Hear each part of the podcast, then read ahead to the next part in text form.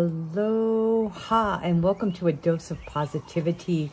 I am your host, Donna Maltz, known to many as Mama Donna, and each week I invite positive, knowledgeable guests to share their wisdom, passion, inspiration, and their determination to positively impact our world. You will meet the most incredible social and environmentally responsible activists, artists, entrepreneurs, musicians, health and wellness advocates, making a difference with their lives and their careers. The goal here is to bring you more positivity into your life. We invite you to share your goodness and inspiration, ask questions, and please invite others who are looking to be part of a positively positive transformation. Thank you for joining us. Now it is time for a dose of positivity. Aloha. This is Donna Maltz, known to many as Mama Donna, your host to of a dose of positivity. And I want to welcome you to another epic episode where I interview thought leaders, change makers, and health professionals. I'm so extra especially over the top glad you're here today because we have an incredible conversation coming up.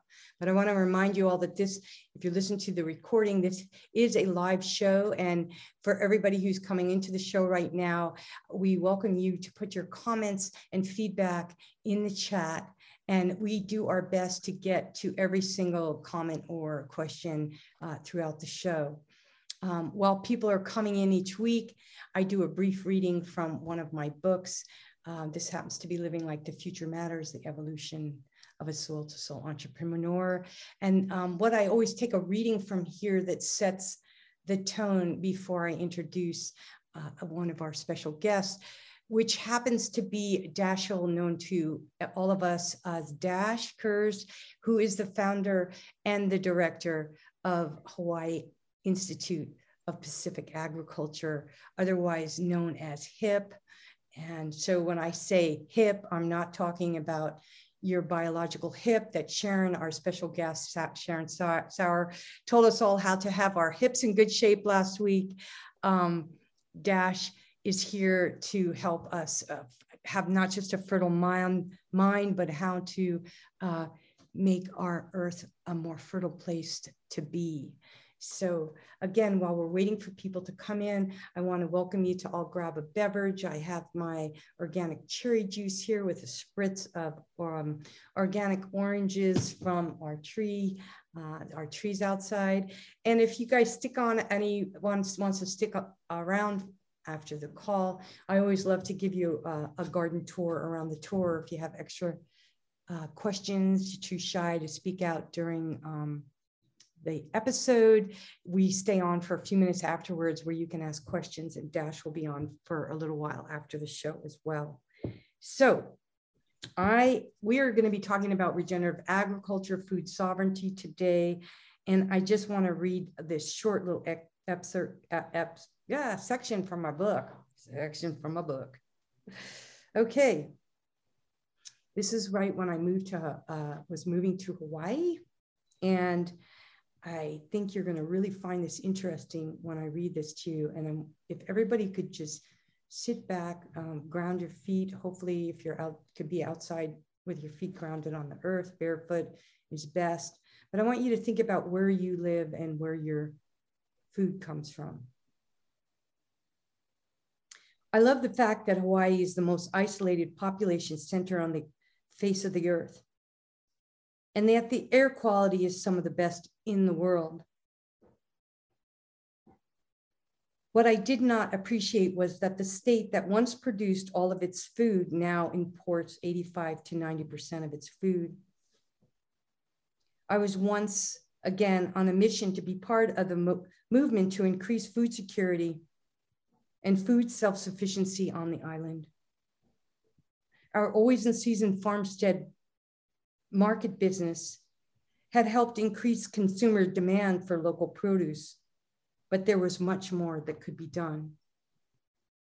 Hawaii, and think about this where you live in relation to an apple or an orange, is 2,390 miles from California, 3,850 miles from Japan, 4,900 miles from China, and 5,280 miles from the Philippines.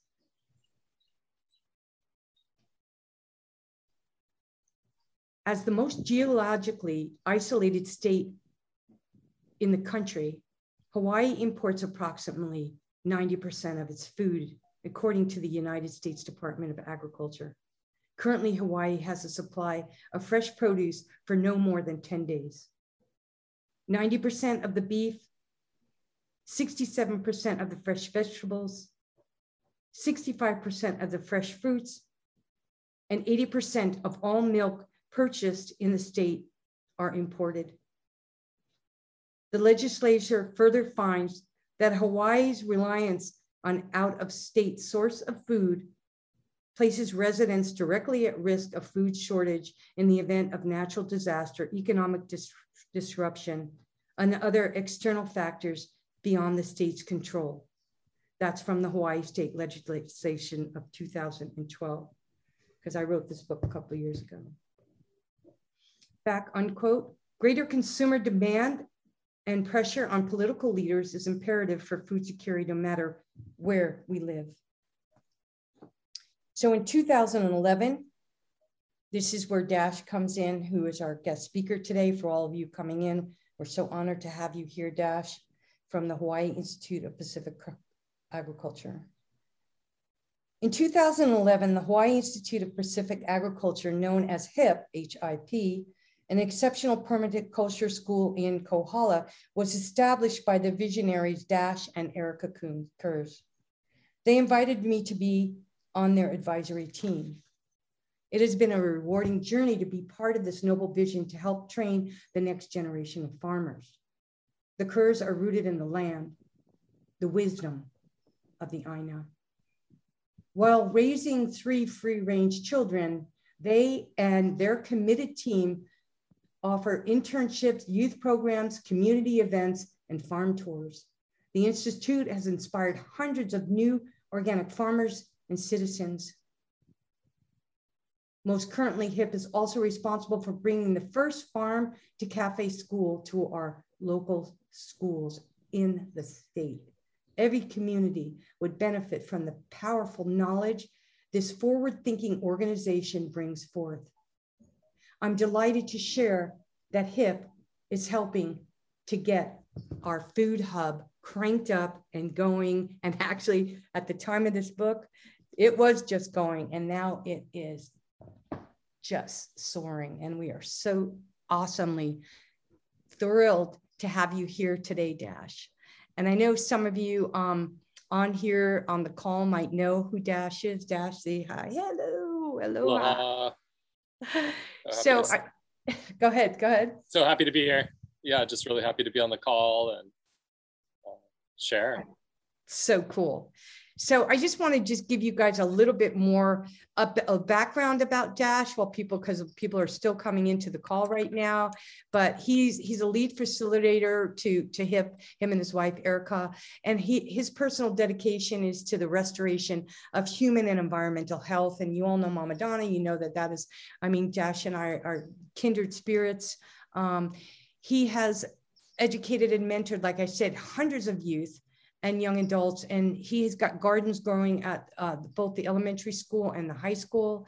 He's working with nonprofit organizations, food um, cooperatives, and farms. And Dash has led and developed numerous gardening and sustainable initiatives at the state level.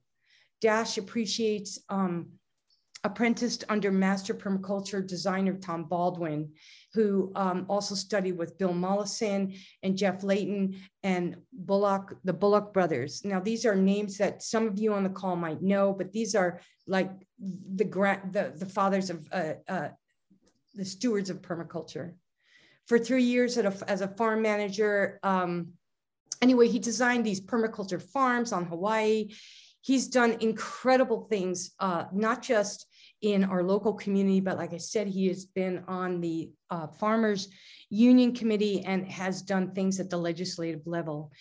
every single aspect of agriculture, regenerative farming in particular, is in great need of leaders like Dash.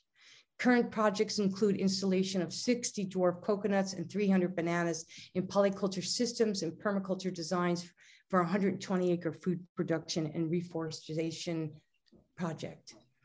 So anyway, there, there's so many things and Dash, what I think I would love to do is um, ask you right now, if you can elaborate because there's uh, this is a little bit uh, moving forward into where you're at now uh, post actually in the midst of covid dash both of his, his, children have come down with covid and we're so honored that you're here. He's been treating the kids natural naturally um, to get through this and um, i just so honored to have you come on and just share your wisdom and everybody take advantage of this time with him because the information he is going to he can serve you with to help you motivate yourself to get into regenerative farming or to help build your, a community self-reliance is unbelievable. So dash can you please give us a little bit backstory on how you got to where you are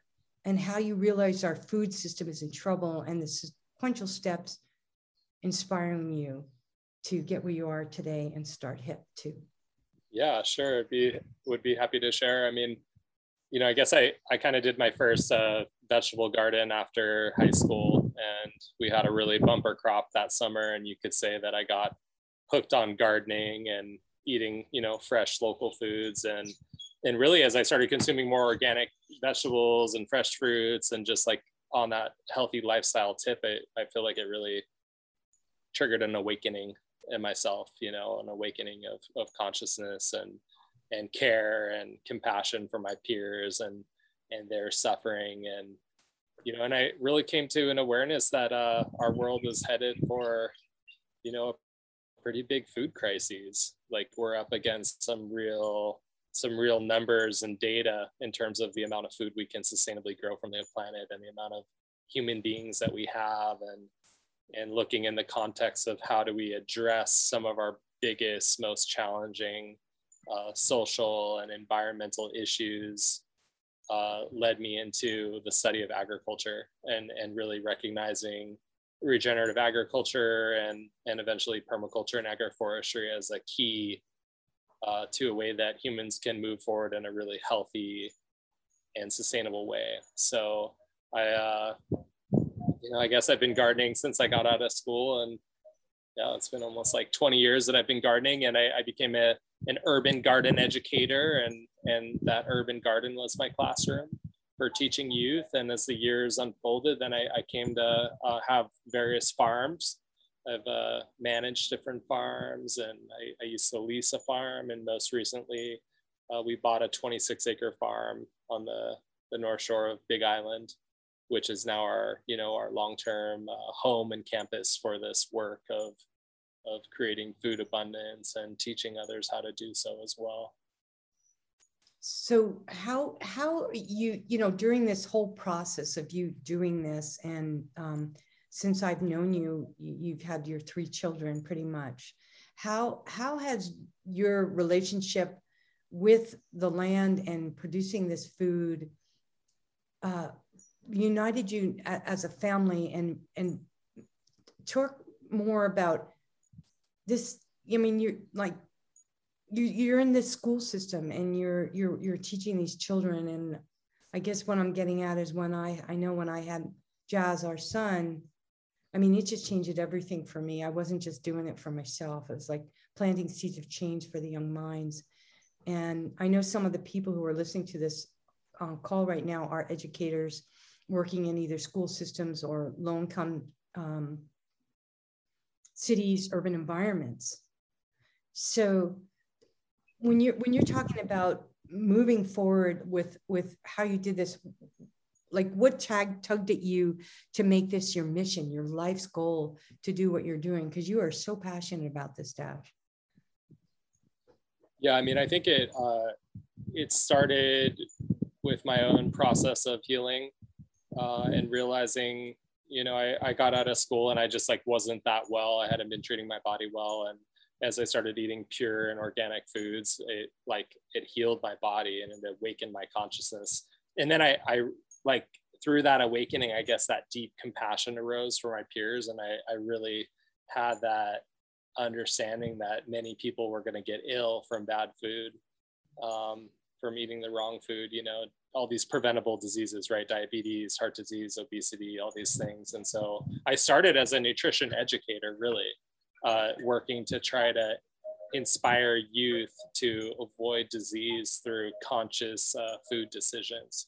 And that in itself was such an amazing process to be an educator uh, that was working against this massive tide of billions of dollars of marketing and advertising of junk food to children and and it was really for me like peeling back this veil of our food system you know like we're eating all of these foods that may be leading to cancer and disease and yet nobody's telling us right? Like the mainstream media doesn't talk about it you know and even that, that was like so hard for me to to witness the mainstream media throughout covid um, just that it was never addressed the fundamental issue of comorbidities you know and and the fact that obesity led to higher you know death rates or uh, and so yeah i started as an educator and i've been like passionately i guess committed to educating the next generation uh, to eat healthy to eat well. And then food access is a big thing right? Because you can educate people all day long. I actually some of my first educational programs i did were like in the inner city in uh, san diego and really challenging right? Because food access is a real issue. You can teach people how to eat healthy but they literally may not be able to afford it or access it.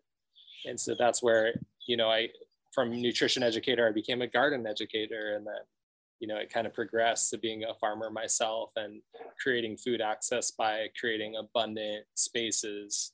Uh, you know we did the first like urban uh, we did the first edible landscape in balboa park which is like that mm-hmm. huge you know the huge park in san diego city and thousands of acres but they had no fruit trees. And um, you know i've just been continuing on that process of creating food security in whatever community that i live in creating food access, feeding children, feeding families, and that's really you know what our organization is still continuing to do uh, to this day. Well, let's let's talk a little bit about the economics and the the, the political ploy behind behind food the food and drug and uh, connection, food and drug cartel, I, I like to say, and um, how, how food why why is food sovereignty so important? Why should people on this call or people listening to this um, care? Well, yeah, it's interesting. Like when I when I think of food sovereignty, I think of you know means of production in the hands of the people so that they can grow food for themselves. Um, and right now we have a real challenge of the haves and haves have nots and you know who has the capital who has the means of production who controls it. And at this point it's a very small percentage. And so you know i think we have a challenge that if we don't create uh, just and equitable food systems you know we're going to head towards some sort of violent uh, clash or or revolution. Um, and i think again that can be avoided if we can build equity if we can build equitable food systems, but it's it's big work that we have ahead of us, and we have um, you know a shrinking timeline or a narrow window upon which we can act to really establish regional uh, local food economies. And you know right now is the time to do it, and there's a lot of money. Uh, coming down the pipe from the feds and the state. Like, I think more government agencies are waking up to the fact that we're extremely vulnerable to shocks to the system like COVID taught us that. Um, other, you know, crises have taught us that over the last 10 years. And uh, so, yeah, how are we going to get to this place of, you know, regional, local economies that are abundant? Can, can you share with us, like, what what does that look like? What paint a picture for someone in San Diego versus someone on the Big Island, and what what what are people what can people or what are people doing? And if if it's truly that desperate um, let's talk like let's let's be real here. Let's let's bring it bring some truth forward and, and what what what should people be thinking and doing right now dash? Yeah, I mean, like the stats I was reading was like 2030 was when they're predicting the perfect storm worldwide of food, energy, and water shortages. And so it's kind of like, how do you want to be set up and prepared for that? And, and what is resiliency? How do we create resiliency? You know, how do we create resilient communities? For me, that picture in the rural place that we live in is a lattice work of small family farms that are working collaboratively to grow some crops that they do shared distribution and value added processing with, and then uh, a handful of other crops that they are involved with in more of like a barter economy sense. Um, and it's a it's a circular economy that you know has craftsmen and uh, builders and uh, you know skilled trades and growers all kind of working collaboratively towards the shared goal of a circular economy and um, yeah, it takes, it's going to take quite a bit of investment to get there. Uh, you know, it's interesting to think that LA, like we have a, a board member that grew up in LA, and when she was a child, you know, LA was like a huge lattice work of backyard gardeners and and orchards. There was like a stunning amount of agriculture in LA County. Like she was telling me the story, and it was just like in LA I couldn't even envision or imagine. Um, so I think it, you know it's going to look different in urban areas, but it's that that vision of a diversity of growers all kind of sharing their food, bringing their abundance to market. Yeah, no, I'm glad you mentioned LA because one of our guests coming up, uh, uh, Alexa Mars, her her daughter um, Rainbow Mars, in in sorry about that, FedEx here, uh, speaking about part of the problem. Sorry, I'm just gonna mute for a second. And also in Hawaii, it's it's um, you know what is that interaction of the small family farm and that lattice work of small family farms with our local ecosystems and watersheds? And you know through our proper land stewardship can we also see you know improved health of our rivers and our forests and our oceans? And I, I, would say that you know yes we should see that through regenerative agriculture yeah now that my dog stopped barking sorry about that. Listen you guys there are so many exciting things happening in the urban environments.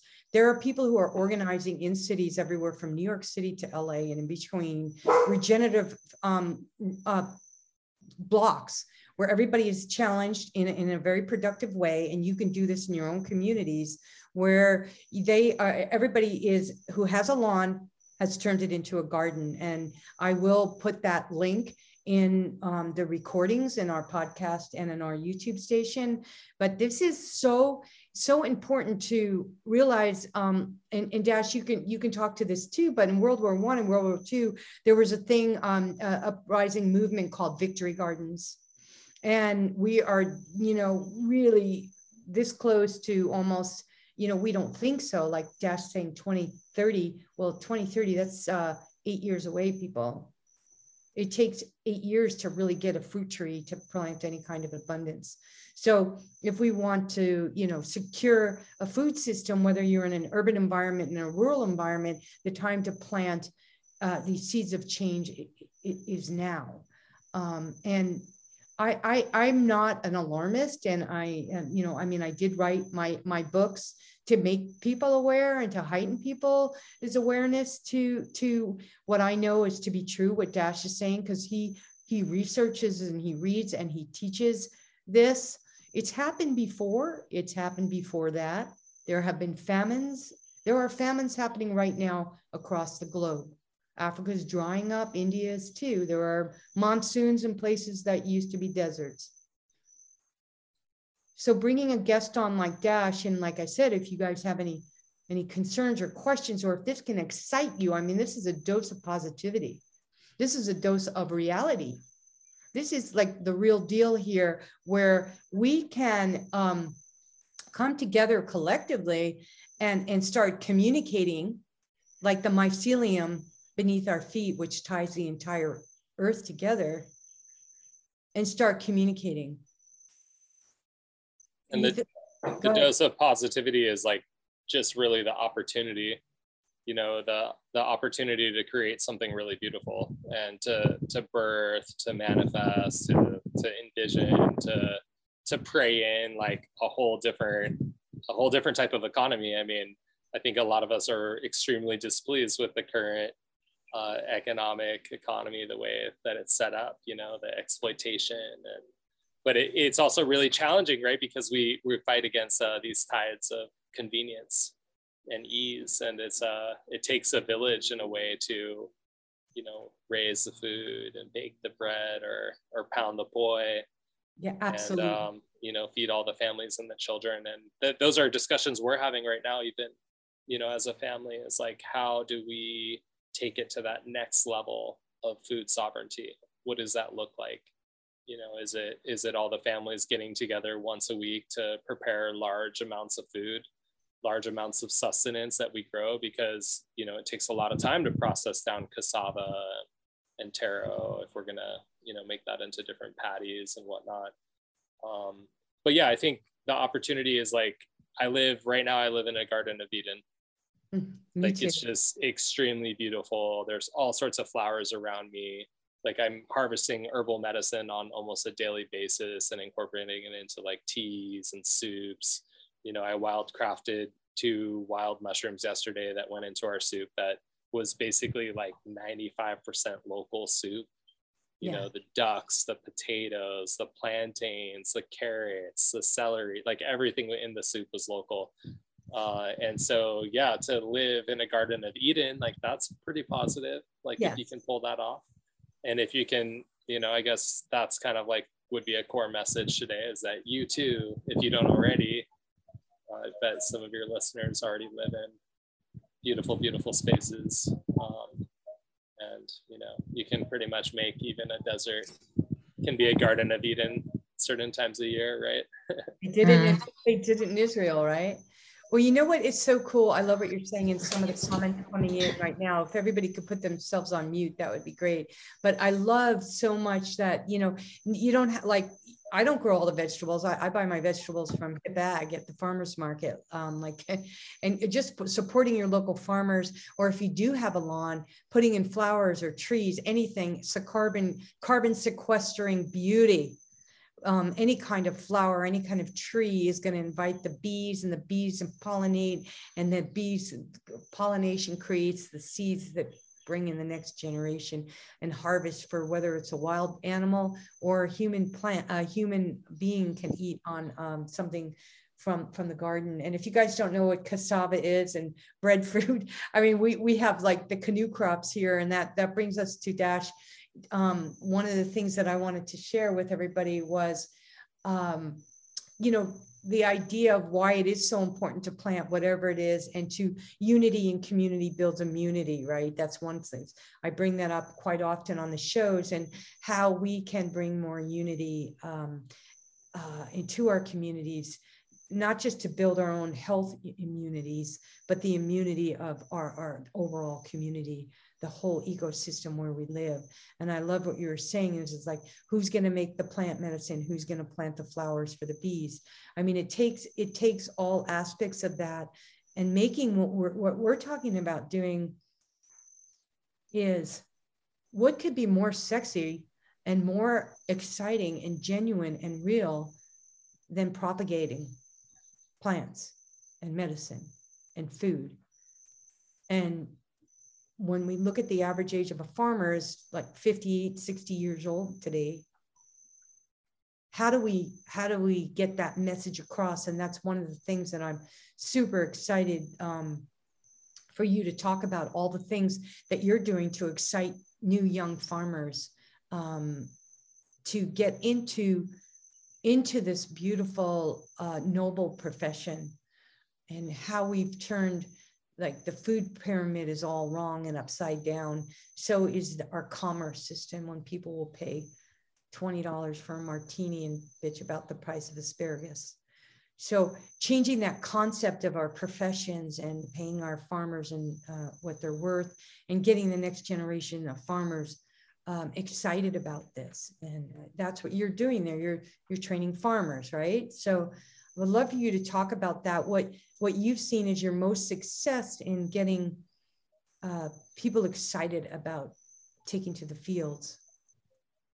Yeah, for sure. I mean, I, I think, you know, and just kind of reflecting on Aaron's comment as well, like I just 100% agree that not everyone's going to be a grower, you know, and like we do need more, we do need more farmers. I mean, I think in kind of like a broader sense, I would love to see more national wide effort for reforestation and like that level of volunteerism and engagement of like communities coming out to plant together like i think is a really beautiful thing.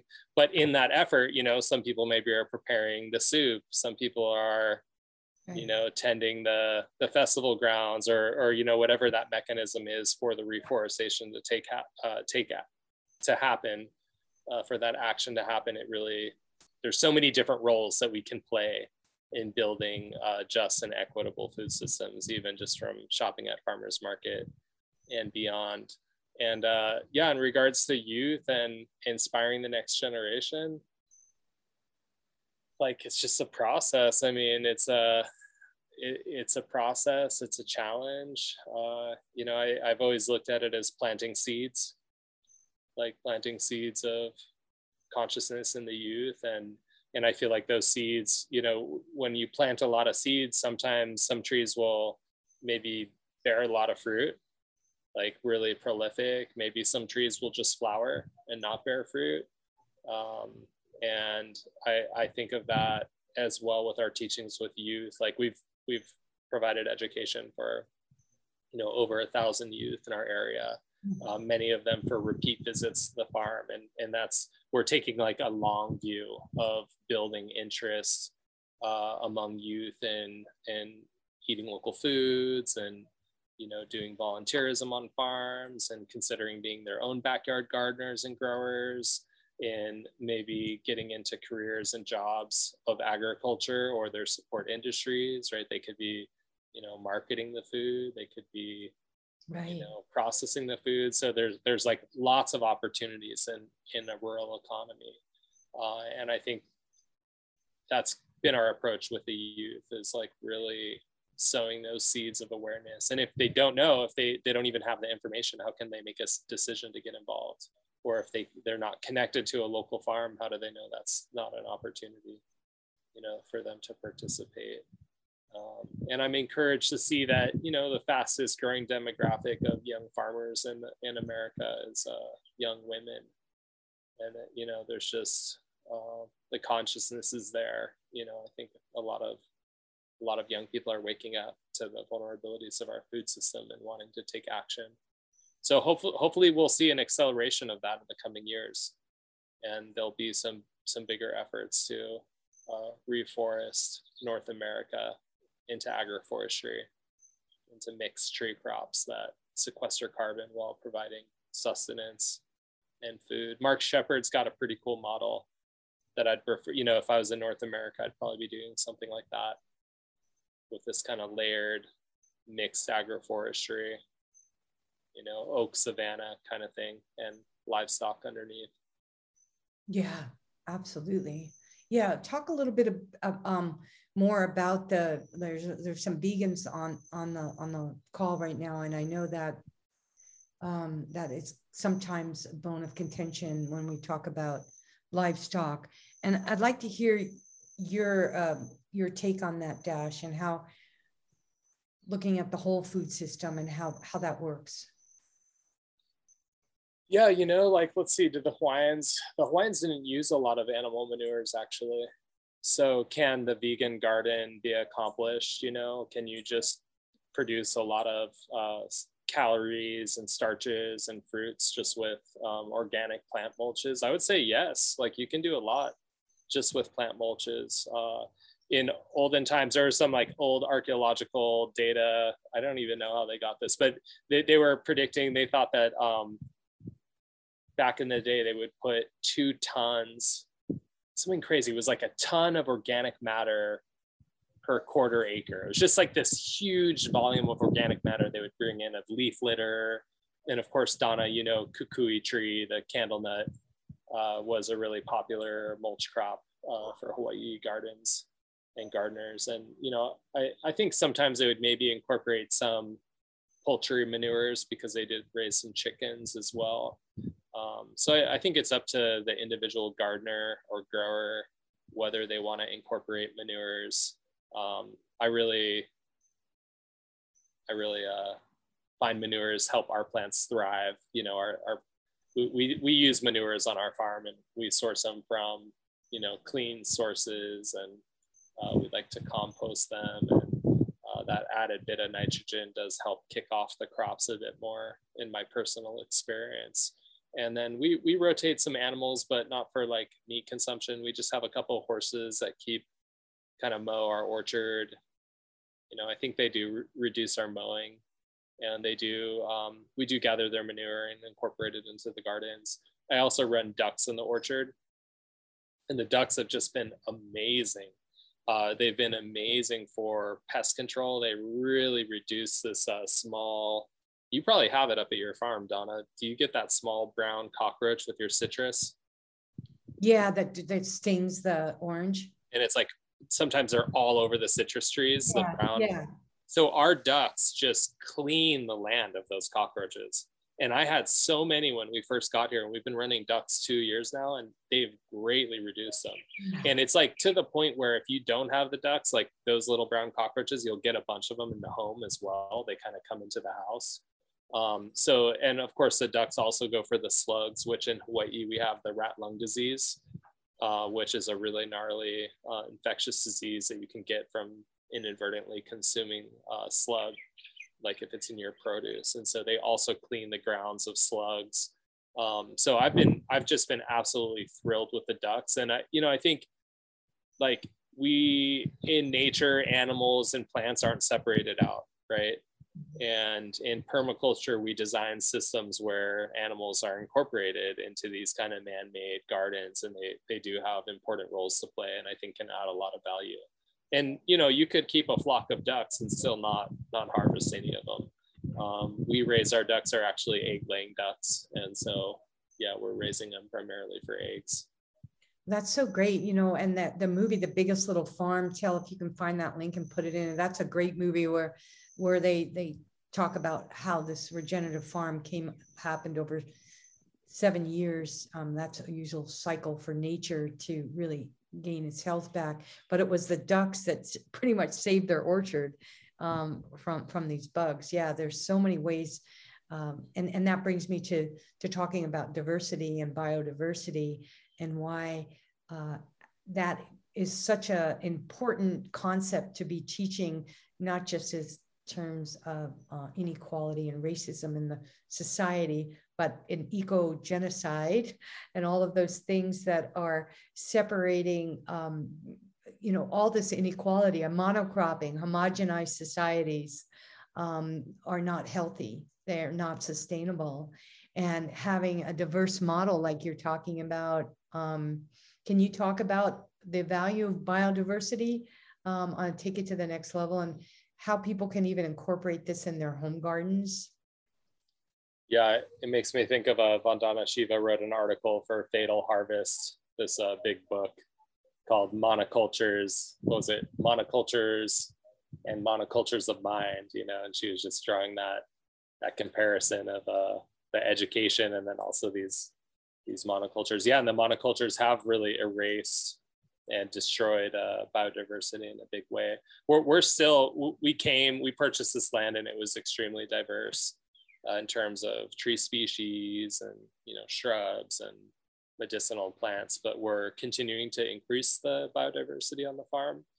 Um, I think a lot of your viewers already know that biodiversity equates with uh, resiliency and I like to think of it as like I'm wrapping myself, you know, as they're predicting more inclement and unpredictable wet weather.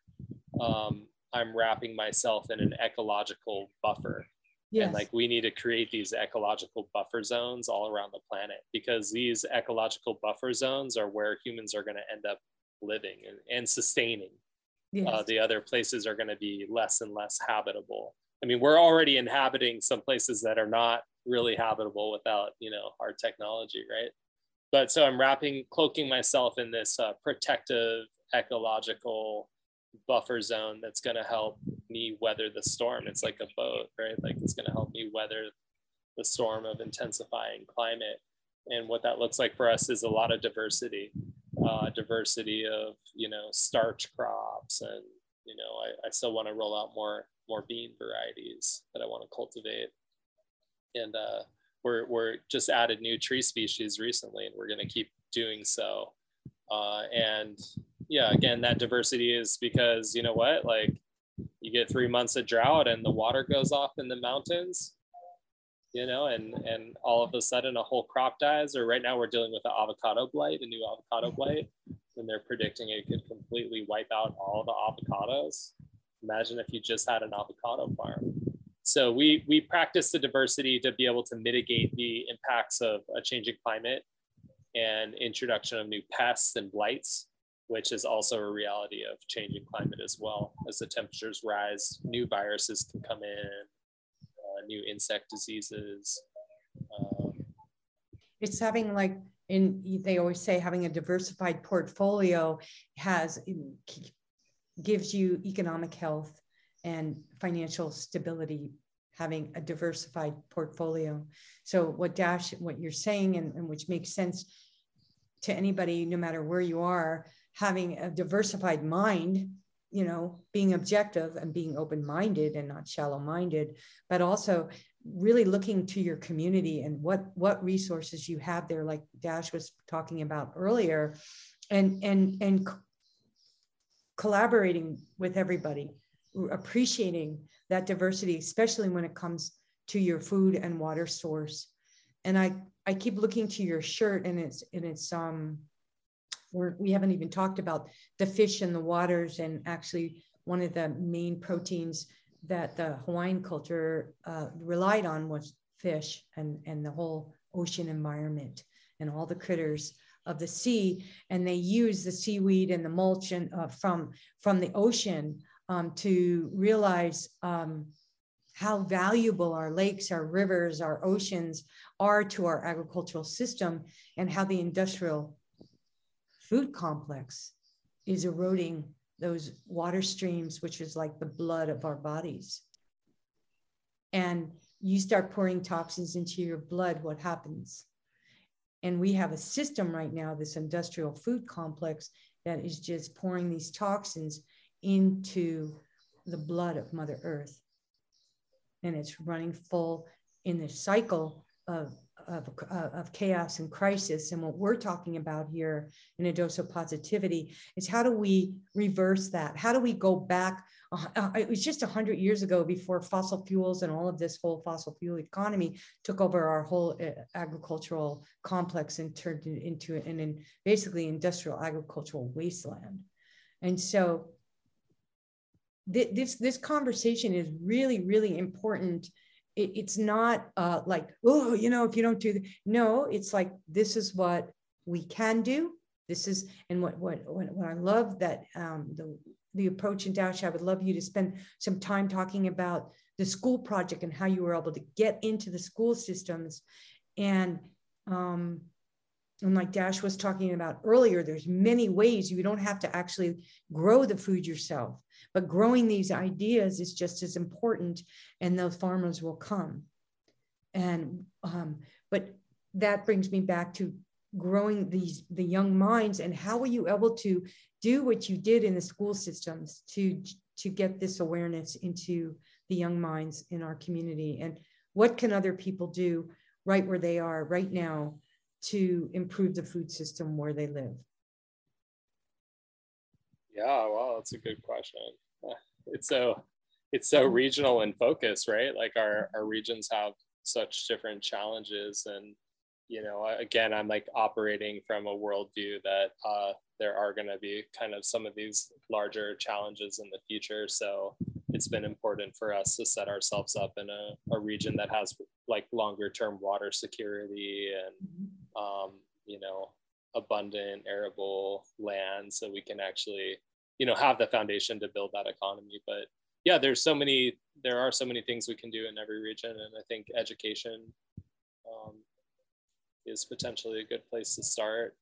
Um, i'm trying to think like there's so many different spaces across the us like you know where do you have where can you have the most impact in creating food security for your space? But whether you know it's an urban garden or a rural country farm it's like the the demand is growing. Like so many people are waking up to the fact mm-hmm. that the food web you know the industrial food web is poisoned.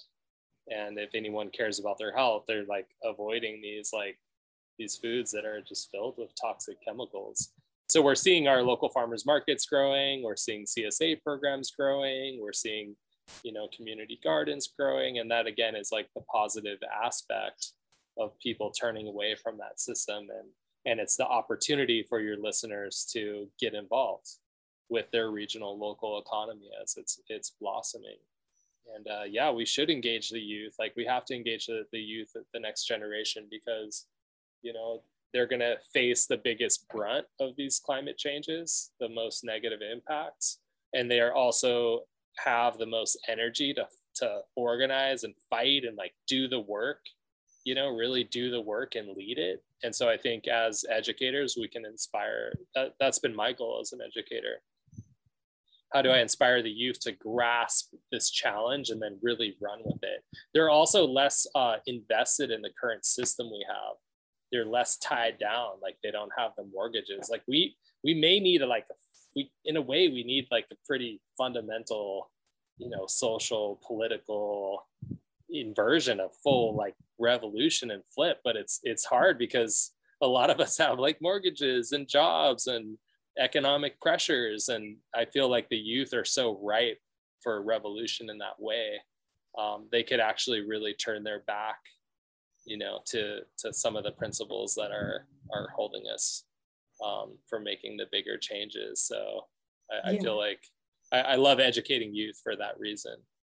Yeah, and inspiring them, and there and and there's there's all kinds of power, right? And you know, I might be going like this, you know, like, but you know, I'm the most passive person I know. The, the the biggest muscle and the most powerful muscle we have is the brain and the heart and to come in with diplomacy and to get these young activists in uh, political positions because it's that political system that is so corrupt and that is it, it is being driven by the uh, econ- an economic engine run by fossil fuels, which our whole agricultural industry is run upon.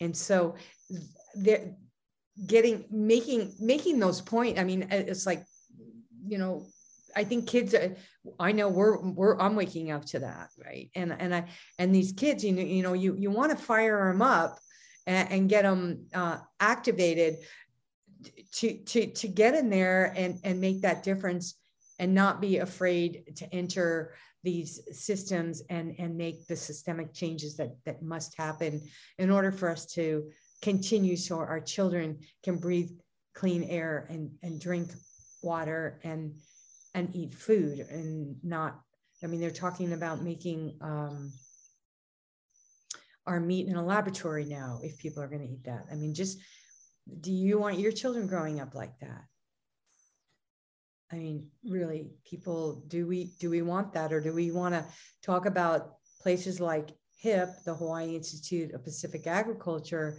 and the other um, institutions and schools that are around uh, the country. There's several sustainable um, farm programs, probably right within a maybe a few hundred miles of where you live. Oh wow, here we go. Oh yes. Oh. The horses are out on the land, you know. they just came out, do a little grazing. So awesome. Yeah, I mean, I, I consider myself like a, a social entrepreneur. I mean, we founded this nonprofit organization we also have a LLC that does some agritourism here on the farm. And I, I think entrepreneurship is a really cool vehicle for youth as well. I mean, um, when I got out of school and, you know, I had been studying sociology and it was like studying all the social problems. And then there was like absolutely no answers. You know, the only answers uh, when I got out, I was like looking for jobs uh, was, you know, there it was social work, but it's all on the uh, the side of it's not on the prevention side and so i really have had to create like my own livelihood in the green economy sector so to speak because it wasn't there for me there wasn't a job for me when I was looking for work to say, you know, run a community farm that improves community health. That like wasn't on the job listings. And so I know that Donna, you're like an amazing entrepreneur yourself, a huge inspiration to me, uh, a leader that was, you know, a forefront on the movement like years and years before Erica and I. And you know as well that entrepreneurship, like that's a vehicle for us to be able to create uh, green economies. And, and so that's something I'm in a, I teach youth and I'll continue to teach youth. Yeah, well, I'm so glad. Thank you for that, and and I I really take that as the greatest compliment. That that's um, my legacy to to inspire people to get into business because it's your business what you do with your life. It's your business what you put in your mouth, and one bite at a time. It's your business how you make a difference in the world. I mean, that's just a simple act. If you're not a grower, it's okay. If you want to grow flowers instead of fruit, you're growing food for bees and other animals. But growing is important. What's that? Oh, flowers, like you know, food for the soul, as Tim food Head would say. And and food is and and flowers, lots of them are are, are medicine. It's medicine. All those herbs too.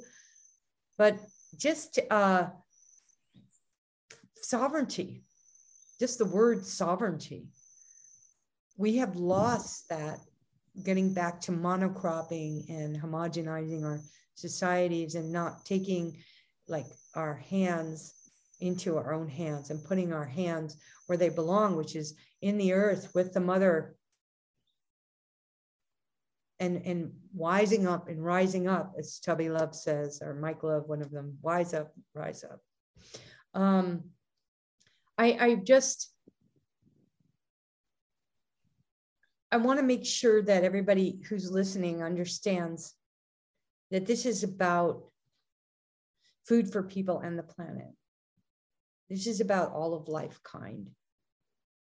This isn't just about humans surviving on this planet. This is about cohabitating with your own fellow species, no matter what color skin they are, the diversity, the biodiversity, and all the plants and all the animals that deserve and we're they're God's creation, part of the universe that we live in. And they need to eat too. We are a conscious group of people on a dose of positivity. We are people who are bold and who are brave and who are willing to go out into their communities like Dasha has and, and grow and create a school that's educating the youth to take the world and look at it through a different lens. To know that there is a better way, there is a right livelihood way. There is, as the Buddhists say, right livelihood. That's one of their main conscious ways of living, like I say, living like the future matters. And I, I just want to read one, one little thing here. It's just a quote from a woman named Liz Carlisle. And she says colonization has been uprooting people and plants on this continent for hundreds of years. If we really want to build a regenerative agriculture and balance the climate, we have to heal that process of uprooting, healing grounds, climate justice, and the deep root of regenerative farming. That is from her book, Liz Carlisle. And if you read my books too, Conscious Cures, Living Like the Future Matters, I'm sure Liz and I would be great friends. Writing is a form, poetry, art, music, all these forms of expression, entrepreneurship are ways that we can bring this, this movement forward. Who are you? What do you love to do? What's your purposeful why? What are you putting in and on your body? What are you teaching your children? What kind of world do we want to leave for the next generation of ants and humans? Rhinoceroses, hopefully. And one of the most important and noble things that we can do is, is either farm, teach people about farming, create value added products, build unity in our communities, and build our immunity. And um, one of the things that I'm so so proud of you, Dash, for doing is working within the Hawaii Farmers Union, which is another way. There's a National Farmers Union Association that works at a political level at the White House.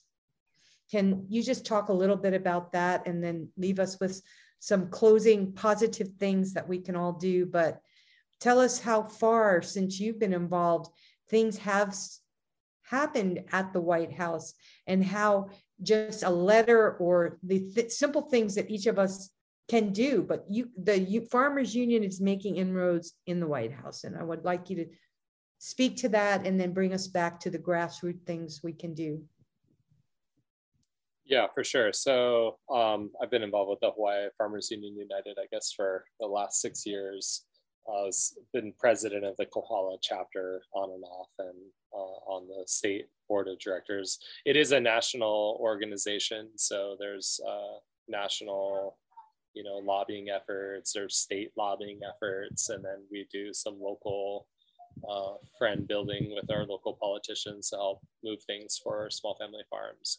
Um, you know, at Hawaii State Legislature, where I was mostly involved, because um, I was a chair of the legislative committee for three years.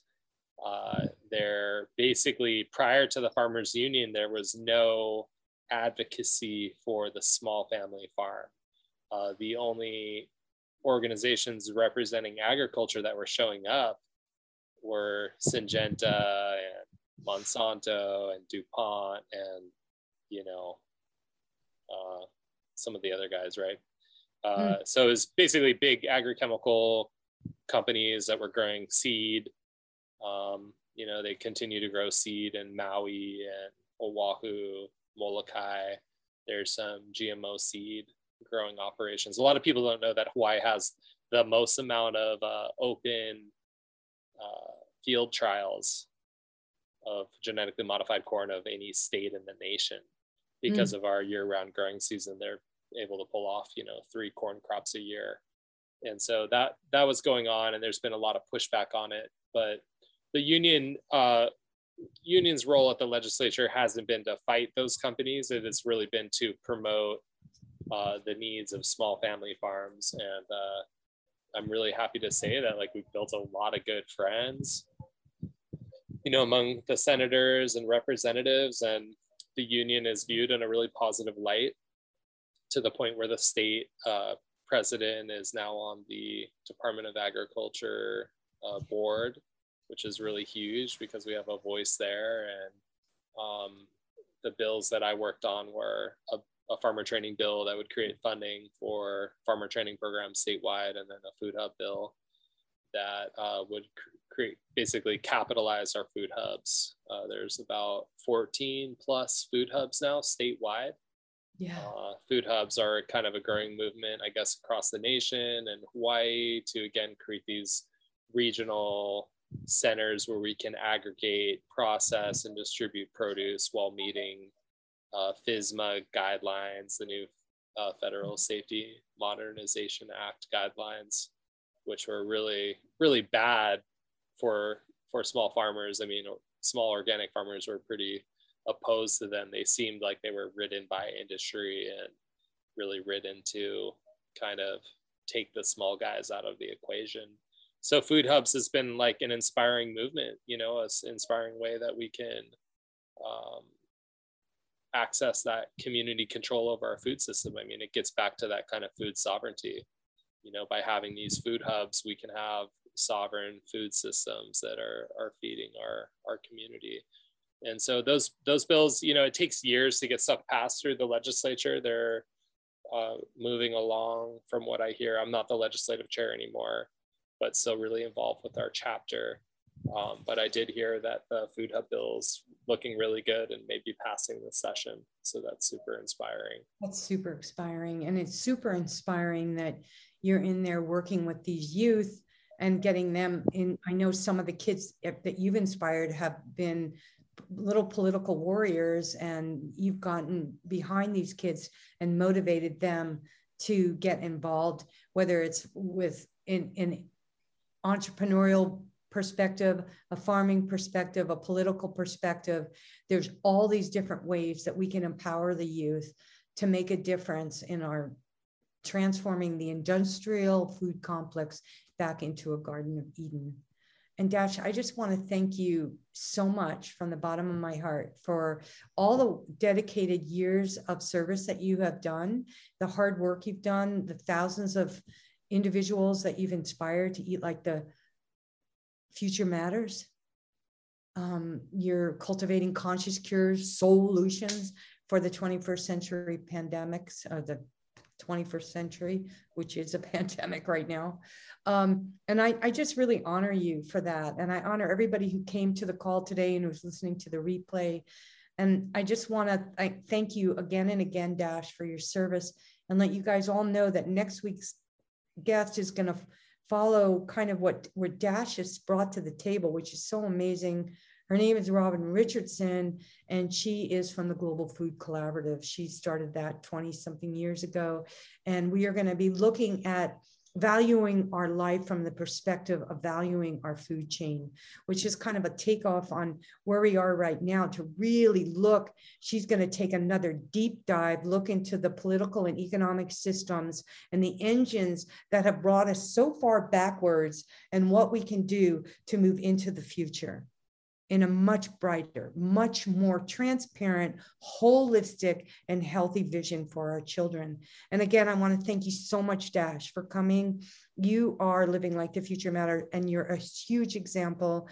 And just give us all, tell you can put it in here, but the best way for people to get a hold of you and just let us know um, what you're up to right now if you're looking for interns or what what shout out you'd like to give us right now Okay, yeah. I mean, if you're coming to Hawaii, we we do have accommodations on our farm. We we offer a weekly uh, farm tour and farm to table dinner, which has been like very popular. People are absolutely loving the tour.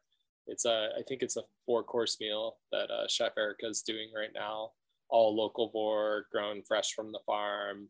Um, if you want to just tour the grounds, we do a, a Tuesday tour as well and then yeah there's opportunities. We have like a bunch of class series coming up uh, for the remainder of this year. And then we're going to be doing even more farmer training in 2023 that's going to be open to the public. So you can learn about either of those offerings at uh, starseedranch.com or hipagriculture.org which is our nonprofit organization. And uh, yeah hope to see some of you all out here in hawaii or maybe tune into one of the online classes and you guys, I will have all these links in our Facebook group. They will be on the replay and they will also be on our, our, podcast station and YouTube. So, again, thank you so much, Dash. And anybody who wants to stick around after uh, we're going to sign off now, we're going to stop the recording. And and you guys can stick around and do a we'll do a little farm tour. Dash you can take us around your farm and i'll take you around our little farm. We'll check out the pineapples. And again thank you all for coming into the replay. Big big love and remember to go out and do something positive today for yourself for your community and for the world. Big love and aloha